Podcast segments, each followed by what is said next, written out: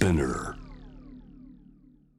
アップクロスのコーナーです、えー、今日火曜日は私青木治がお送りをしてまいります、えー、今夜は火曜日の月一企画月一宮台です、えー、社会学者で東京都立大学教授の宮台真司さんにお話を伺います。宮台さんこんばんは。はいこんばんは。よろしくお願いしますえー、1か月早いですけれども、はい、今まさにですね、えー、菅首相があ、まあ、緊急事態宣言の延長を説明する、まあ、記者会見を今官邸で開いてるんですけれども、うん、まあこれやっぱり聞かざるを得ないと思うんですけども緊急事態の延長 改めてその、まあ、予測されてたんですけれども宮台さんどんな感想を持たれてます？うんあの緊急事態でね、うん、あのまあそれ以前からでもですね、あの飲食店を中心としてですね、はい、あのまあ営業自粛要請が出されてきていたっていうことに、非常にまず僕は問題を感じます。うん、えー、なぜかというとね、うん、まず全世界広しといえども、今いわゆるクラスター対策をやっているのは日本だけなんですね。で他の国は全まあ全数全部 PCR をするっていう方向でやっている。はい、その理由は感染者の大半が無症候で、うん、しかもですね症状が出る1日前に大量のウイルスを放出するということがもうすでに分かっているからですよね。うん、でしたがって感染者が出てから、えー、そのクラスターを追うっていうことをやるのはまず馬鹿げている、うん、じゃあ次にですねもっと馬鹿げているのが結局あの厚生省利権というかネットワークの保健所がね、うん、PCR を基本的にあの検査していくということになるわけだけれど、うん、残念なことにですね人手が足りていないということもあって、うん、えー、例えば感染者が出るとマスクを外していたのはどこですか？っていうと家庭と飲食店しかないですよね、うん、でその場にいた人にマスクはしていましたかってそれは飯食ってたんだからしてるわけないっていうことで、うん、濃厚接触者っていうふうにしてえどられていくということなんですよね。で、まあ、あの、感染症学者の中にはね、ご存知のように日本には今ですね、東京近辺だと総人口の1%が感染しているだろうという人もいる。で、そうすると、まあ、10万人ということですよね。はいでもちろんですね新規感染者が減っていますみたいな天気予報天気予報よろしく、報じているのもあって僕は非常に愉快ですけれどもね、だってさあの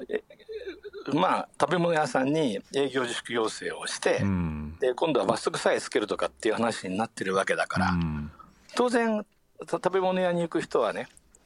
まあある種 いなくなるわけだから、うん、で PCR 検査の日本的な方式やっていれば、当たり前だけど、えー、飲食店から辿っていたわけだから、そこがなくなれば 減るのは当たり前じゃないですか。ね、だからまあそれもお笑い。あともう一つね、あの、一律1日6万円っていう保証もね、これ営業保証だけども、これも結構面白いですよね。あの、例えばイギリスでは営業利益の8割保証してますよね。ドイツなんかもそうですよね。そうですね。ドイツはね、失った営業利益の3分の2の保証だから、ほぼ全面保証なんですよ。なるほど。で、フランスはね、ちょっと前まで6割だったけど、今7割保証になっていますよね。でこのぐらい保証されればですねあの、まあ、店は潰れないわけですよね。だから日本にはあの儲かってる店も儲かってない店も一律6万円ということになるわけだからこれは理不尽で不可解ですよね。でしかもそれなのに罰則があるというからなおさら不可解ですよね。でまあこのような不合理な法が平気で施行されているっていう国っていうのは非常に珍しいので、うん、で単にですねななんて言うんだろうなあのお人よしの順法意識を持つべきでは僕はないというふうに思っていますね。まあ、それこそもうちょっとこう反乱を起こすというかですね、うん、ヨーロッパみたいにね。うん。でその今お話出た2つのうちちょっと簡単に伺いたいんですけどそのまあクラスター対策って話はまあもうこれいや、うん、もう耳にタコができるできるほど聞いたんだけどこのクラスター対策っていうのももうまあ事実上できなくなってきてるわけですよね。うん、だその中で基本的にもう7割以上がクラスター追尾で見つからない人たちが感染しているわけだから。そうですよね。もう完全に無効なんです。完全に。はい。その中でだから宮出さんがおっしゃってるのは、つまりこう何何らかの対策を打つときにそのマスクしてないところはどこだったんだって言ったら飲食店だからってことである種 飲食店がその対策という名のなんかこうターゲットというか格好の標的にされてしまっていると、こういうことですね、はい、これまた安倍以来のやってる感そのものですよね。うんうん何何もやってることになってないんだけれど。でかつそのこの宮田さんがおっしゃった後者の話で言うと、うんはい、その6万円っていうのもそのじゃあやってる感の演出のそのターゲットにしたんだったらそれなりの保証すればいいのに、うん、一律6万円という、まあ、ヨーロッパ基準なんかで比べたらわけのわからないことやってるわけわからないですよ、だから1日6万円の、ね、営業利益ないところではだから当然もう喜んで店を閉めてますよ、うん。ね、しかし1日何十万も売り上げっていうか、ね、営業利益があるところはどうするんですか？うん。はいであんまりそのこうまあまああの大切なんですけれども、うん、この今の政府のちょっとこのコロナ対策少なくともコロナ対策に関するなんかまあそのもうどうしようもなさみたいなのをなんか論じてもせっかくなので宮田さんにはもっとちょっと広い話聞きたいんですけれどもこの1か月ってことでいうと、アメリカで、えー、そのバイデン政権大統領の就任式がありまして、宮田さん最近の論考でねアメリカで何が起きているか起こっているかっていう論考僕もちょっと興味深く読んだんですけれども、その地球平面説っていうのを唱える運動がアメリカでこう大盛況だと。そうですね、うん、あのまあ他の国にも広がりつつありますね、うん、これ、どういうことなんですか、その地球平面説ってことは、いわゆる天動説ってことですね。いや天動説ならまだしも、うん、プラトンの宇宙モデルまで戻るんですよ。うん、天動説っていうのは、うん、あのまあ、バスコ・ダ・ガマとかね、まあ、コロンブスなどによって地球は丸いってことが実証されたという前提に立って、でその上でしかし地球が太陽のえー、ごめんなさい。地球が中心で太陽や月や星がその周りを回っているっていうのが天動説だけど、うんうん、あのプラトンの宇宙モデルっていうのは円盤型のですね、まあ、お水が入ったお盆があって、うん、で縁があってそこから先は滝ですよみたいなそういうイメージなんですよね。うんうん、でなのであの、まあ、それ自体も滑稽なモデルだというふうに言えるんだけれど、うん、どうしてねあのこれが、まあ、これは皆さんね「あのビハインド・ザ・カーブ」っていうネットフリックスで見ていただくとよくわかるんだけれども、はい、結構ねこれ深い問題をあの示してるんですね。まず第一に、僕たちが知っている真理のほとんどは自分で体験していないっていうことを改めて、うん、確認できましたよね。うんうん、ただ地球が丸いあるいは水が H2O だ、うん、あるいは量子はさらにクォークでできている、うん、とかうんぬんかんぬん。あのまあほとんどですね自分で体験したことではないものを真理だというふうに考えている。うん。ですから宗教を除きますとね、うん、その何十億人っていう単位の人が、えー、自分で体験したことのないえー、何かを信じるっていうのはあの実は19世紀以降のたった200年しかないことなんですね。うんで、まあ、これはあの産業革命の後期にね都市化が進んで、まあ、知らない人と一緒に住むようになって暮らすようになって、まあ、知らない人が運転する乗り物に乗ったり知らない人が作った料理を食べたり知らない人に喉を晒して床屋でひげを床屋に切ってもらったりみたいなことが出てきたことが背景なんだけれども、ちょうどその頃からね科学もいわゆる あの理論的実証的な分析的な科学としてすごく発達したんですよね。うん、でそういうこともあってあのまあ僕たちはこの200年ぐらいは知らない人の提唱していることを、えー、真実だと思っている、うん、でしかもこれ知らない人の体験というふうに言うこともできなくてね、うん、え例えばあの皆さん多分ご存知だと思うけれどね、はい、ああのケプラーと、まあ、ガリレオが、まあ、18世紀の半ばですね、うん、えっ、ー、とですね、17世紀の半ばですね、ちょうど、うん、えっ、ー、と、30年戦争の時期に、えー、いわゆる科学的な理論としての、えー、まあ、地動説っていうのを発表して、うん、ケプラーが楕円軌道っていうのを思いついて数式を書いたところですね、はい、まあ、ほとんど当時の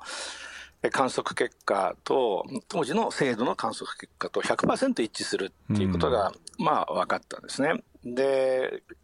まあ、それ以降ですね自分で体験していなくてもより単純なモデルで説明できるものが真理であるということになってそれが今僕たちがあの科学を真理だと思っている理由なんだけど。それはあれですよね。つまり、うんその言い方を変えると、もちろん僕らはその宇宙がその、まあ、あの地球が丸いとかっていうのを、まあ、宇宙飛行士でもない限り直接見たりとかっていうのはできないわけだけれども、その先人たちのこう研究であったりとかあるいはさまざまなこう知見だったりとかっていう、あるいは書物だったりとかいろんな方法でそれをこう学んでいく。でそれがまあある種の知性というか知識というかなわけですよね。ということは、うん、否定するっていうことなわけですよ、はい、それが。なのでね、うん、あのいわゆる一般の陰謀説よりも広くて地球平面説の人はもちろんアポロが月に行ったっていうのも全てあの劇映画の演出だっていうふうに考えるわけだけれども、それを超えてあの学校で行われている授業もね進化論だけではなくてあの全てが全てがインチキなんだっていう前提に立つっていうねやっぱりすごいことを言ってるんですよ。でねこれはあのまあ後で話す Q アノン現象とやっぱ共通の基盤があってね。陰謀論ですねいわゆるね。陰謀論ですね。あのその陰謀論がなぜこれほどはびこるのかっていう背景を分析しないとね。あのやはりうまくないだろうということで。そこなんですけどね。その陰謀論、はい、あるいは先ほどの宮出さんのそのそのなんていうの地球平面説っていうのはあえてのまあ反知性主義っていう、まあ従来型の言い方をするのが適切かどうかなら別として、うんまあ、これトランプ政権が生まれた理由っていうのはね、まあ、いろんな理由があってその中間層が崩壊して本当にラストベルトのさ労働者たちが困ってしまったからとかいろんな分析があって、まあ、それぞれはそれぞれなりに、まあ、正しい面はいっぱいあると思うんだけれども。そのトランプ支持者の中にいわゆるこの陰謀論者だったりとかこの地球平面説に代表されるようなこう反知性的なものっていうのは、まあ、あるわけですよね。はい、これはだからトランプ現象が生み出したものなのかそれがもともとあったからトランプ的なものっていうのがこうそう、僕はトランプを強く支持しているのはね、うん、トランプ以前から存在する危機的な非常に重要なシグナルを皆の目に見えるようにしてくれるからということなんですよね。だからトランプ以前から当然存在するわけです。で、まあ、インターネットの日本なら2ちゃん、まあ、今の5ちゃん、アメリカの4ちゃん的なコミュニケーションって、真実かどうかっていうことに関係なく、まず敵味方図式で、敵が言うことはすべて、あの、まあ、要するにフェイクフェイクニュースっていうふうに断定するって方式になっている。で、しかしじゃあインターネットが理由なのかっていうとね、やっぱりそうではなくて、日本を見てればわかるけど、あの、これもね、この番組でお話ししたように、日本って80年代から、あの、実は地域が完全に空洞化したせいで、はい、あの、まあ、何が危険だ、金が危険だっていうことでね、いろんなものが禁止され、まあ、公園から遊具が撤去され、いろんなものがロックアウトされていくってことが起こるんだけど、これも僕に言わせれば、あの陰謀説と全く同じ背景があると思ってるんですね。でね、さっきあの反知性主義っていうふうにおっしゃったけれども、もともとこれはね、アメリカでは肯定的な言葉だったんですよね。で、それはアメリカのイノセンティズムイコール反知性主義イノセンティズム。そうイノセンティズム、うん、イノセントそう無垢っていうこと純粋とかってことですかね。そう純粋無垢ってことなんだけれどね、でこれはあの世界で初めて誕生したあの実はシステム化ですね。その市場化あるいは強制官僚制化、うん、あるいは技術化に、まあ、対抗する運動だったっていうことが重要なんですね、うん、じゃあどうしてこれが出てきたのかっていうとやっぱりアメリカはイギリスよりちょっと遅れてねあの産業革命が急速にあの進展した結果、従来の、まあ、タウンシップって言いますけど、うん、自治で街を回せなくなっちゃう。特に都市部郊外部ではそうなんですよね。うんでその時にその新しい生活形式がその押し付けられていくってことに対する対抗としてイノセンティズムっていうのが出てくるんだけれど、うん、でそこから実は共和帝的な、ね、伝統と民主党的な伝統が分かれるんですね。うん、で共和的な伝統は要するに人を制限する、うん、つまり入ってくるやつをまあとどめるってことでね、これは当然人種差別とか排外主義につながるわけです。はい、で、民主党的前提というのはそうではなくて、まあ、新しい産業化が進んだ中でのアメリカンウェイオブライフを維持するっていうためには、再配分が必要だっていうことでね、うんうん、あの人は制限しないで、あのルールであの市場を制限しようっていうような方向に向かう。はい、で、もともと、あの、産業革命が遅れたということでね、あの北部っていうのは、もう徹底的な保護貿易主義だったんですね。で南部っていうのは、もちろんこれ、差別もしたっていうところなんだけど、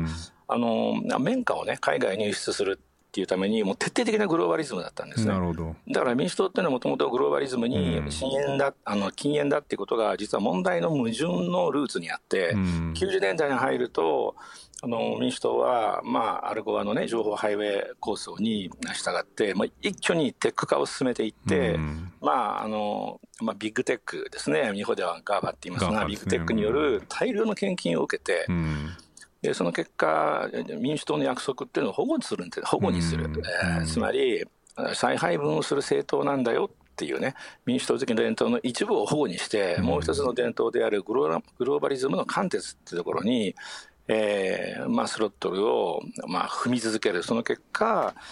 まあ、困っちゃった人まあ、こんなはずじゃなかったって思う人たちがトランプの方に行くっていうところにまず不全感のルーツがあったっていうことでね、まあ、民主党自体が変わってしまったってことですよね、大きくね、まあ、宮田さん、前からおっしゃってますけど、80年代、ね、90年代くらいに民主党自体が相当変質しちゃったってことですね。そうですね、うん、なので、実はバーニー・サンダースのような人がね、うん、その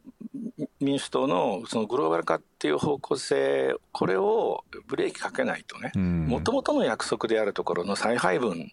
あるいは再配分を中心に都市部や郊外でね人々の支持を得るっていうことがもうできなくなってしまうっていうことでね、非常に合理的なあの議論を展開していたっていうことなんだけれど、だからあのある意味そのことも重要なんだけどやっぱ僕が重要なのはねあの Q アノン、うん、まあ、要するにあのトランプは本当分かってるのにディープステイトイコールユダヤ中国、まあ、一部ロシアがね手を突っ込んでいろいろやっているっていうこの妄想のルーツも大事で、うん、このルーツもね実は産業革命の時期に遡るんですよね。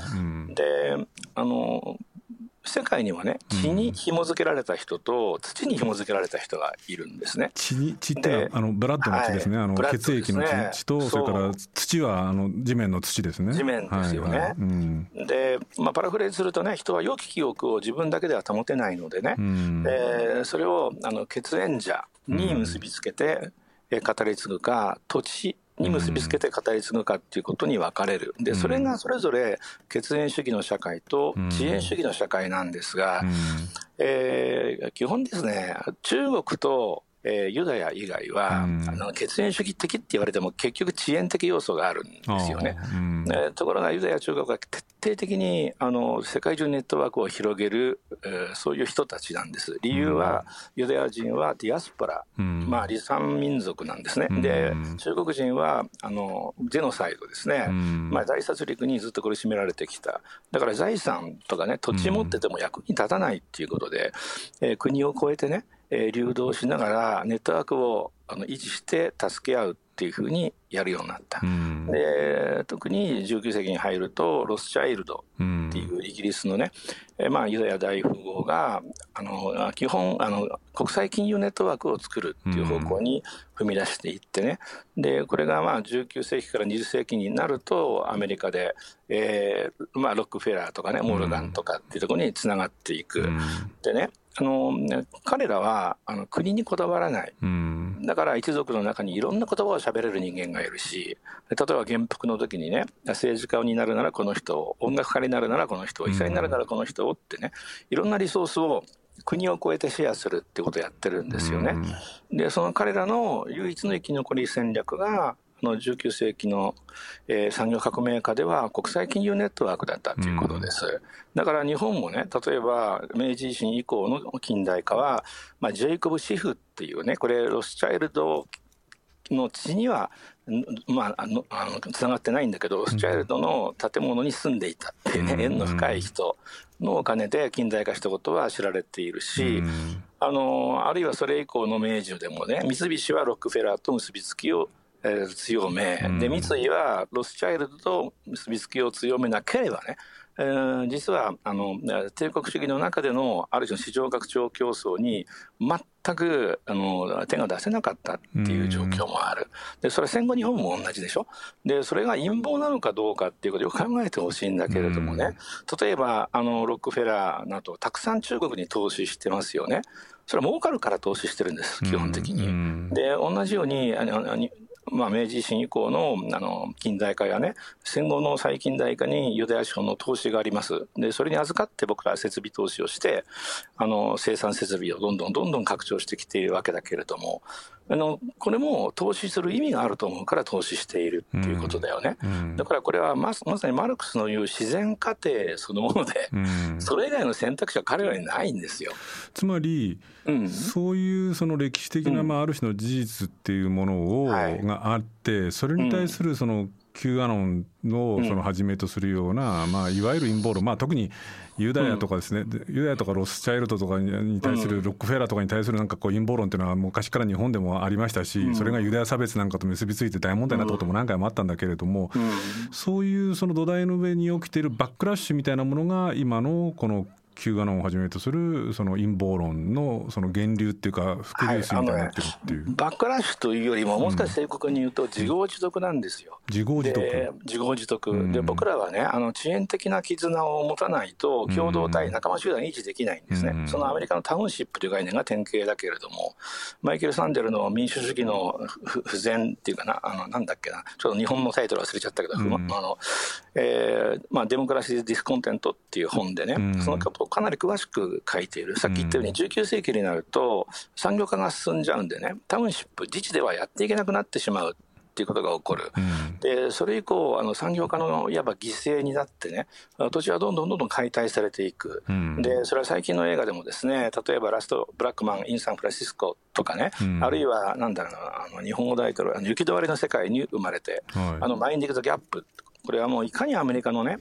土が土地がスカスカでえー、劣化したのかってことを散々扱っている。つまり我々のようなねあの、まあ、血に紐付けられていない、土に紐付けられないと良き記憶を温存できない。良き記憶の中にはねあの例えばあのいわゆるリベラルのような人とシェアすることが楽しかったっていう記憶も含まれるしね、あるいはあのリベラルよりももう少し違う星寄りだけれど人にむしろ限らないでね。いいろんなあそこに森があったとかここにこういう風習があったってことを含めて良き記憶だっていうふうに思う。これ全部実は場所がないと無理なんですよね。なるほど。でその場所をまあ20世紀特にあの日本はね、えー、特に1980年代以降ものすごい急速にズタズタにさせてきたっていうことで。でそうなるとまずよるべないでしょ？不安になりますよね。でしかもユダヤや中国のようにあのもう埋め込まれて育ったがゆえにねあの恩義を感じてリターンを返したいという非常に強い利他的な動機を持ちでそれゆえにいざとなればまあ帰還して、えー、そこでまたリセットされてリエントするまあ簡単に言うとまあ、本拠地、ホームベースですよね、帰還場所であり、出撃地であるような場所を絶えず持っている彼ら。で我々はあの紐付けられた人なのに、そうそれを自分で破壊してきたんですよね、ちょっと宮崎駿のね「ラピュ風のあのごめんなさい天空の城ラピュタみたいな話だけれど、うん、うん、だから、要するにあれですねそのなんていうかな、まあ、宮田さんがこれたまにとかいつもおっしゃる、うん、そのまあ、ある種自業自得ってことも言えるけれどもそういう土台の上でのある種の症状としてこの Q アノンをはじめとする陰謀論が出てきたってことなんです、ね、僕なりの理解だとつまりその、はい、まあ、こう人間のこう共同体であるとかねはい、あるいはそのこう土にこう紐付けられたっていう意味でいうとそれぞれのこう暮らしている土地での、ある種のそのいい体験成功体験とかっていうものを喪失しちゃった、そういう人たちが、まあ、ある種その、まあ、そのユダヤだとかですね、まあ、中国だとかっていう、そのある種の血縁関係みたいなものでこう本当にそのこう活発に動き回っている人たちに対するある種の、なんていうのかなこうこう憎しみみたいなものあの陰謀論っていうのはある種症状としてこう喪失した人たちがなんかこう今吹き上がってるっていうこういうニュアンスって受け止めればいいですか？自業自得で墓穴を掘った人たちって言った方が正確だと思いますね。うんうん、あの進化生物学で理由付けもされてるけどね、うん、あの利己的な動機よりも利他的な動機の方が強いんですよ。理由は利己的な動機は自分が諦めたらそれでいいでしょ？でも利他的な動機って自分が諦めても自分が貢献したい人はまだいるじゃないですか。だからこれはねまさにあのセレヌンティウスを助けた助けたメロスっていうね、走れメロスの話の中核に相当するところだけれど、その意味で言うとあの紐付けを失えば人はねへたれになるし、良きものの物差しを失うんですよ。でそれを失っていないのは血に紐付けられた人たちだっていうことですよね。でそうするとまずあの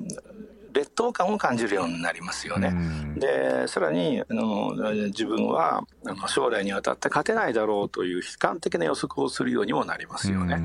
でそうなると人はあの陰謀論で不安を埋め合わせる。でその時にね、えー、必ず不安の埋め合わせになるような、えー、力強くですね大きいものを呼び出さなくちゃいけないんですね。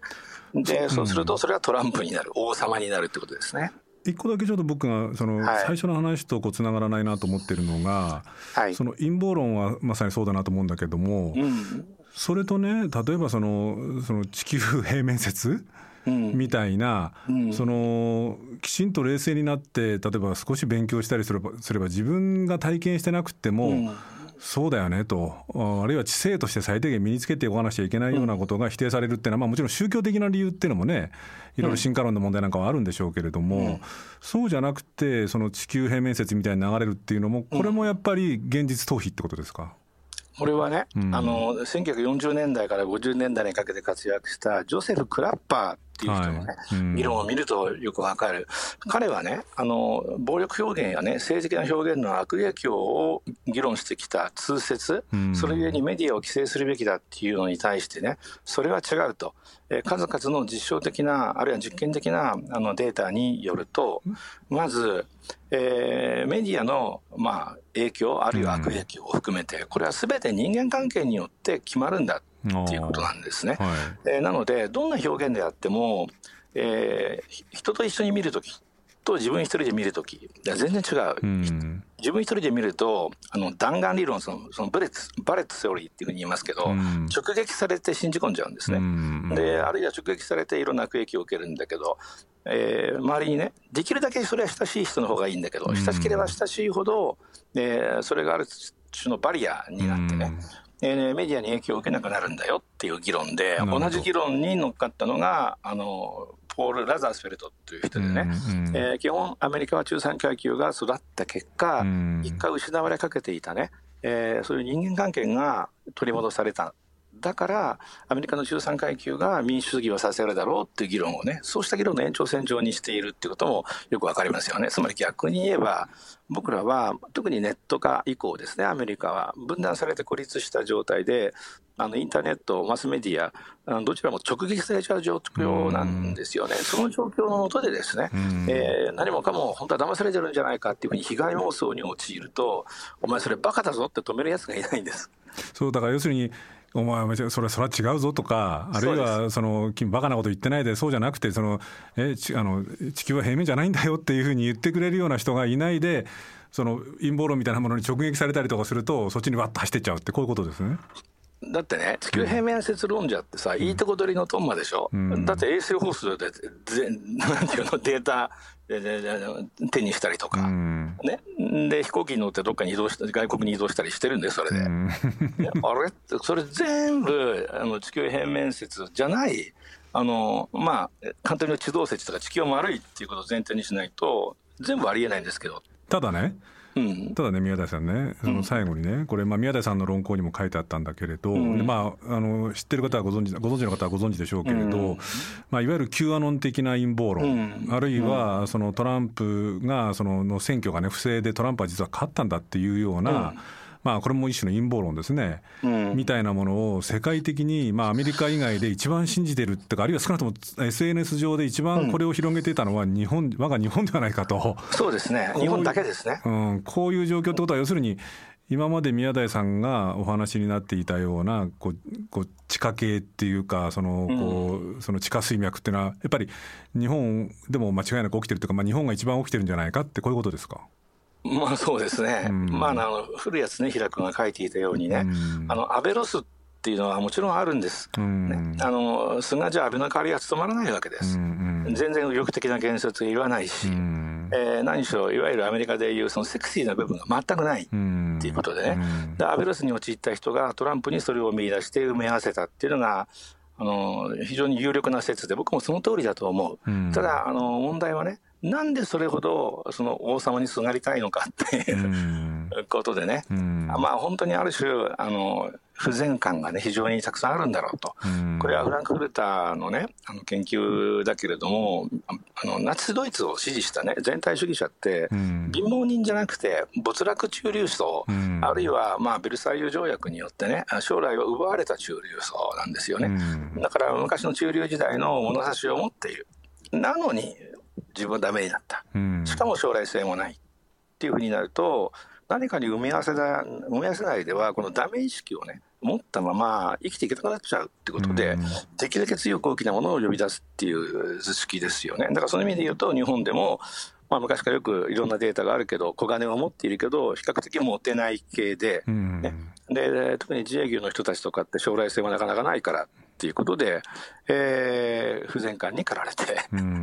同じような陰謀論に、はいはいはい、ですね。これこの話題を振るともうそろそろ時間がないんですけれど、はいその宮台さんの論考にもう一個あったのがね、まあ多分今の話とちょっとつながると思うんですけれども、まあその今の官邸とか行政のそのどうしようもなさっていうのはもちろんあるんだけれども、あるいは安倍首相的なね、こう、まあある種のナショナリズムっていうか薄っぺらな、こう、ネット運用的な、その、なんていうかな、こう、犬笛的なものも大きかったんだろうけど。まああれもやってる感ですけど。うん、だけどあの、宮台さんが指摘されてるのが、その日本式のネオリベ化っていう事実、これもやっぱりそのこう陰謀論だったりとか、そのこう症状を発症する人たちが多くなってきてるって、やっぱり大きな原因ですか？そうですね、あのそれを知るためにはね、あの17世紀ですね、えーと、18世紀の後半に、アダム・スミスとね、ルソーが、あのそれぞれですね経済と政治にほぼ同じ図式を出した。で、アダム・スミスはね、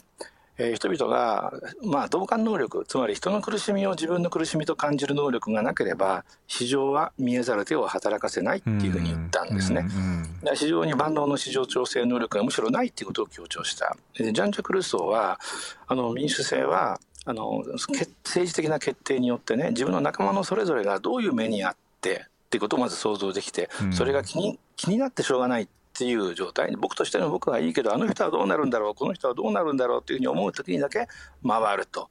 そうでない場合にはあの民主制は単なる、えー、ある種のリソースを使った mobilization 動員合戦になって終わるっていうことを言った人。でそれで言うとねあの実は最初の新自由主義者っていうのはあのご存知かもしれないけどフレデリック・バスティアっていう19世紀の半ばのフランス人で,、でそれがまあ100年越しでねあのハイエクっていうねアメリカ人に継がれたんだけど、うん、彼らはねあの市場を重視して政府が介入を嫌ったのは市場の外側にタウンシップがある。うん、あるいはね人々のピティエがあるっていう前提に立つことができたからなんですよね。ところが今はその前提がなくなってきたっていうことにまずネオリベの問題があるんだけど、うん、そもそも日本にはねネオリベはないんですよ。うん、え結局日本にあるのはね結局既得権益のそのそれもそれも大きな既得権益の、えーまあ、足かせを取って身軽にすると。例えば外国人を雇用しなさい。女性をどんどん雇用しなさい。高齢者を雇用しなさい。でこれは全部非非正規雇用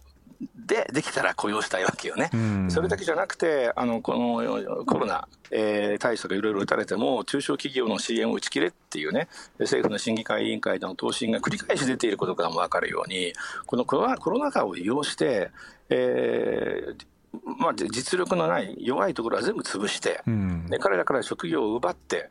でその上であの非正規雇用としてね、えー、低賃金でこれを雇うっていう図式が、まあ、目に見えているんですよね。だからその意味で言うとね、例えば僕は昔からよく言ってるんだけど、電力と、あとマスコミ、あと、まあ、まあいくつかあるけれども、あのそういう機関的な部分をね、全然自由化しなくて、あの参入障壁を設けておいて、で弱いものを保護していた制度だけ潰していく、ね、なるほどね、まあ、派遣派遣労働者に移し替えていくなんていうのはまさにそういうことですね。そうですね。でこれも明らかにね、うん、えー、利権ネットワークの中でのいや損得感情しか頭にない人間たちの非倫理的な政策の引き回しですよね。わかりました。あの、やっぱり、案の定、ちょっと最後にこれ、あの、宮台さんにこの話題を振ったらもっと聞きたくなるなっていうのを、あの、思ってて振ってしまって、これ、ちょっと日本式のネオリベ、あるいは日本にはネオリベっていうのは本当はないんだっていう話、ちょっとこれ、次回の宿題にしていただいてですね、はい、そのあたりまた伺わせてください。あの、今日はそろそろお時間ですが、ありがとうございました。はい、ありがとうございました。はい、ありがとうございました。はい。えー、青木治です、えー、今夜のアップクロースは、えー、月一企画の宮台真司さん、えー、東京都立大学教授の宮台真司さんにお話を伺いました、えー、今日もなんかねあの大学っていうかですね本当にこう知的な授業を受けてるような時間で僕も本当についていくのがやっとだったんですけれどもあの非常にいいお話だったと思います。また来月ですね。もお楽しみにしていただきたいんですが、えー、今日本編あるいはその前の、えー、コーナーでもこれ喋ろうかなと思ってたんですけれどもあまりにもバカバカしくてですねこう喋らなかったあえて喋らなかったことをここでちょっと喋らせてください。今日まあ、ね、緊急事態宣言が1ヶ月延長ということで、まあ、本当に大変な方々、まあ、僕ら自身も大変な日々がまた1ヶ月続くんですけれども、えー、そのに先立って、まあ、永田町で騒ぎになったのが、えー、銀座のクラブで、えー、はしごしてたと。でしかも仲間の議員と一緒に行ったのに一人で行ったと嘘をついてですねかばってもらったとか将来があるからかばいたかったんだとかですねかばっていただいたので心苦しいとかですね先生がそこまで言っていただき悶々とする日々が続いたなんて言ってる後輩議員が言うっていう、まあ、この問題なんですね。あのー、これあの僕の個人的な思いで申し上げますとそのまあ今日ちょっとあの